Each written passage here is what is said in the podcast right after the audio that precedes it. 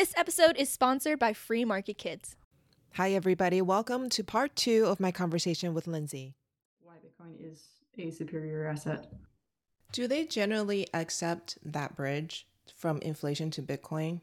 Or do they have, is there a common question that comes up after you share that analogy about the grocery store owner versus the grocery worker?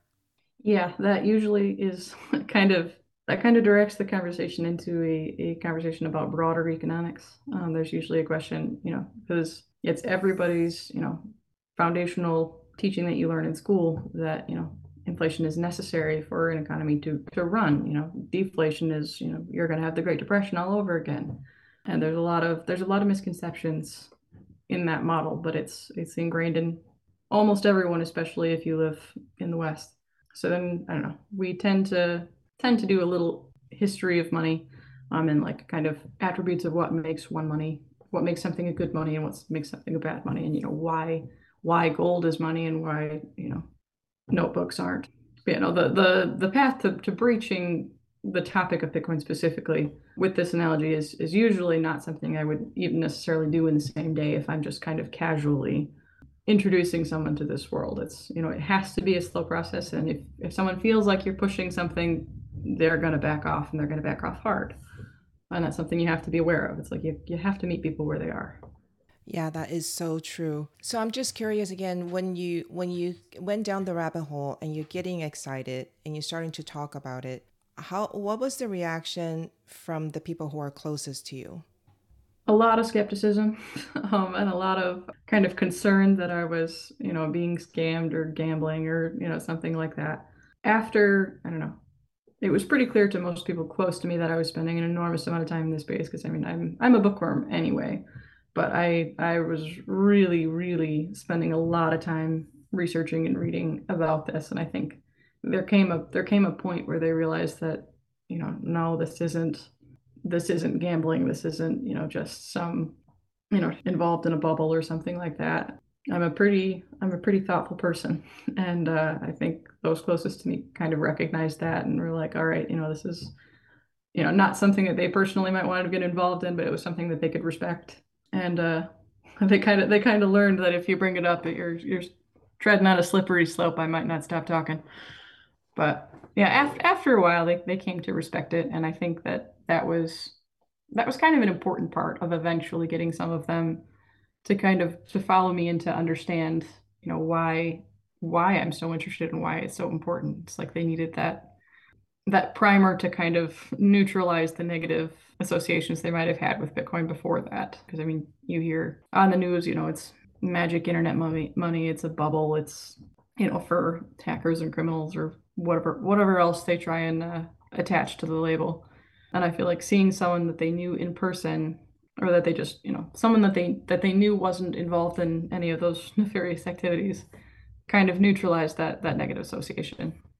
I think that a really huge tell like what you were saying before is if if bitcoiners will have nothing to gain keep talking about it with your family and friends there's something there right? There's something that we have identify with. So i'm just curious if we go back in time to 10 year old lindsay and what how did you how did you kind of dream about your life that led you to wanting to become a paramedic in the first place? And can you draw some parallel to where your life direction is going now? Oof. Well as a kid i i never thought i'd do anything with the medical field. I thought that sounded so incredibly boring. And i uh, i always loved to i always loved to write. I always loved to tell stories and write stories. And when I initially started going to college right after I graduated high school, I went into technical writing, which sounds even more boring than than medical field, but I thought I was going to be a magazine editor.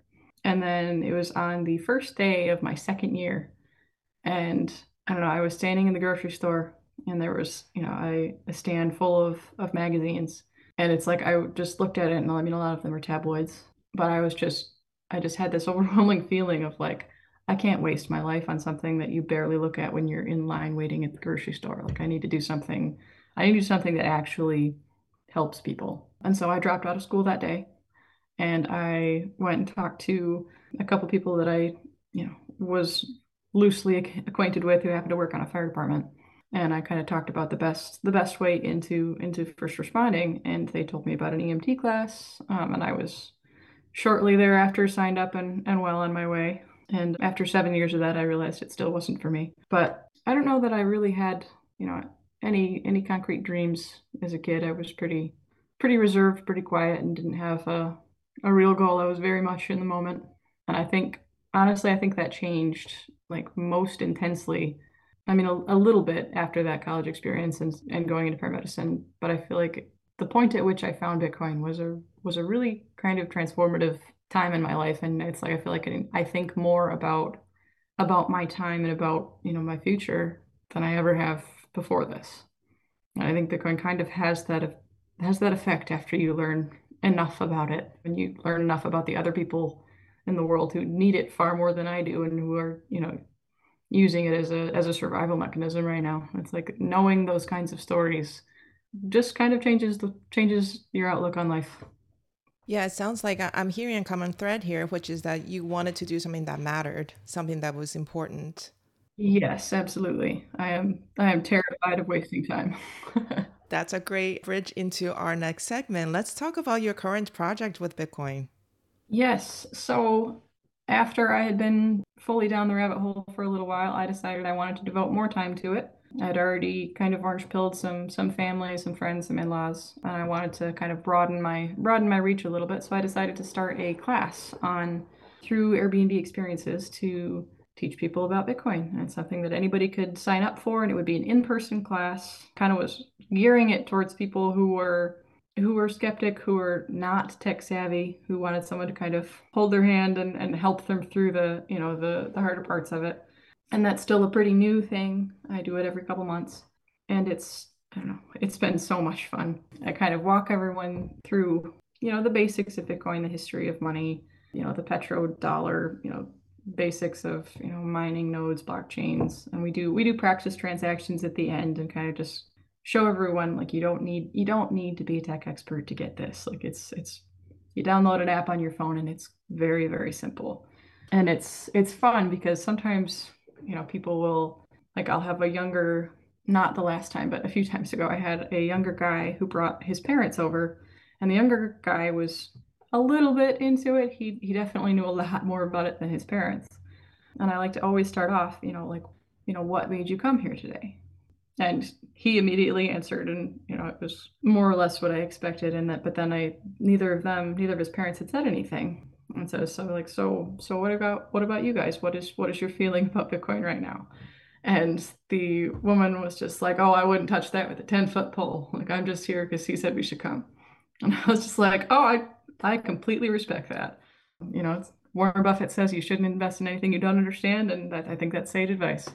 Like hopefully by hopefully by the end of the day you'll feel like you know enough about it to to make an educated decision. And if you still don't think it's you know worth touching then then that's your decision and i totally respect that.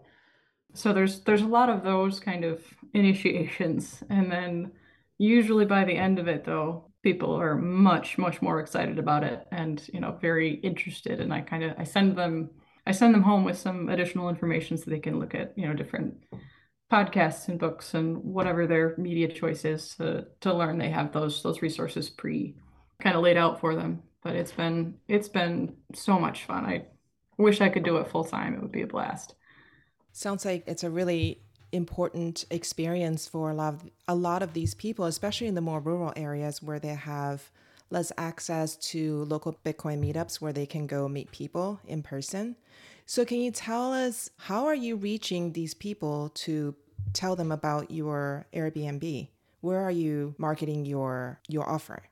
So I started initially on Meetup. I didn't have a whole lot of a whole lot of attention there and I just kind of posted the Airbnb link there after I decided to go the Airbnb experiences route. And unfortunately, I'm pretty rural, so I still don't get a whole lot of whole lot of reach and it does kind of it does kind of rely on people more or less looking for this, um, looking for someone to help them with this. And on one hand, that's good because it means that everyone who comes to my class is, is pretty open-minded and has maybe, you know, maybe knows a little something about it. But yeah, I, I really need to need to look in it into a way to to have more outreach because like I said, being Meetup and Airbnb are both are both kind of local services. they really only outreach to people you know within you know say a 50 mile radius or something or unless you specifically look for that town. Um, and that is a limitation right now. But everyone everyone who's found me so far has found me through one of those one of those means. And i've had a couple people where they've you know they've made requests for me to you know hey like i can't can't make it you know in that month or whatever like you know can you make a special time? Things like that. But uh yeah i need to i need to invest some more some more time into figuring out how to market to a to a broader broader audience. But part of the part of the beauty of the class though is that it is in person and i think that's really important to a lot of people especially older less tech savvy people who are my main my main crowd Thanks for joining us today and learning with us today. If the discussion with our guest resonated with you and you would like to dive deeper into the world of Bitcoin, don't miss out on joining the Orange Hatter Women's Reading Club. The meetup link is in the show notes. Also, if there are women in your life whom you think would both enjoy and benefit from learning more about Bitcoin, please share Orange Hatter with them. Until next time, bye!